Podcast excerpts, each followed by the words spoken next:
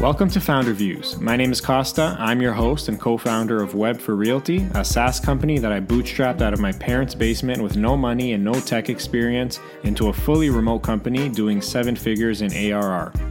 I'm taking you through my SaaS journey in real time as I talk about business situations I'm going through, thinking about, or just find interesting.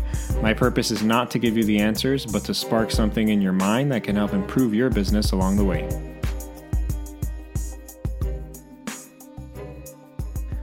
This episode is for those people with business ideas but don't go through with them because they, they realize there's already a bunch of companies doing the same thing. That's a very flawed notion.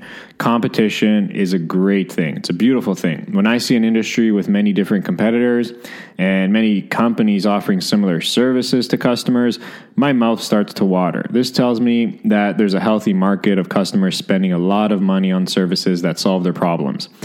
There are several advantages to, to playing in a competitive market.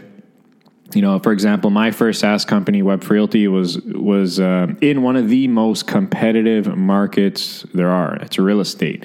There are literally hundreds upon hundreds of competitors offering similar products.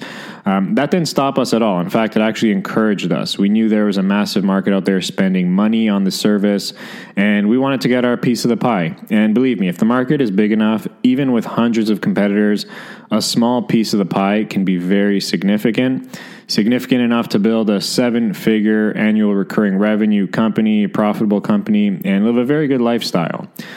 Uh, another advantage of playing in a competitive market is that you can essentially skip the stage of finding product market fit.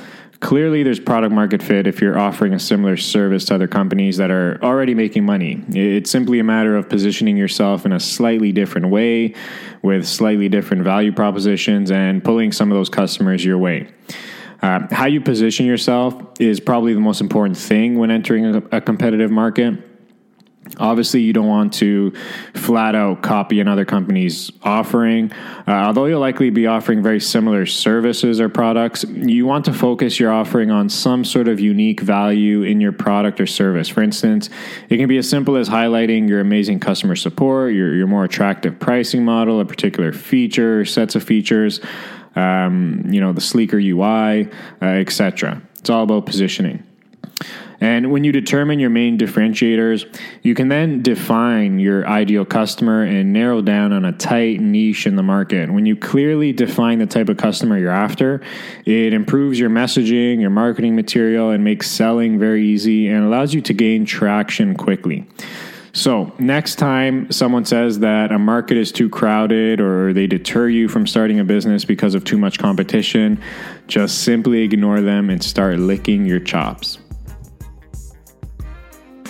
Thank you so much for listening. If you have any comments, questions, or suggestions, I would love to hear it.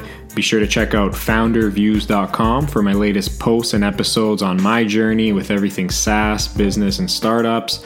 Talk to you later. Peace.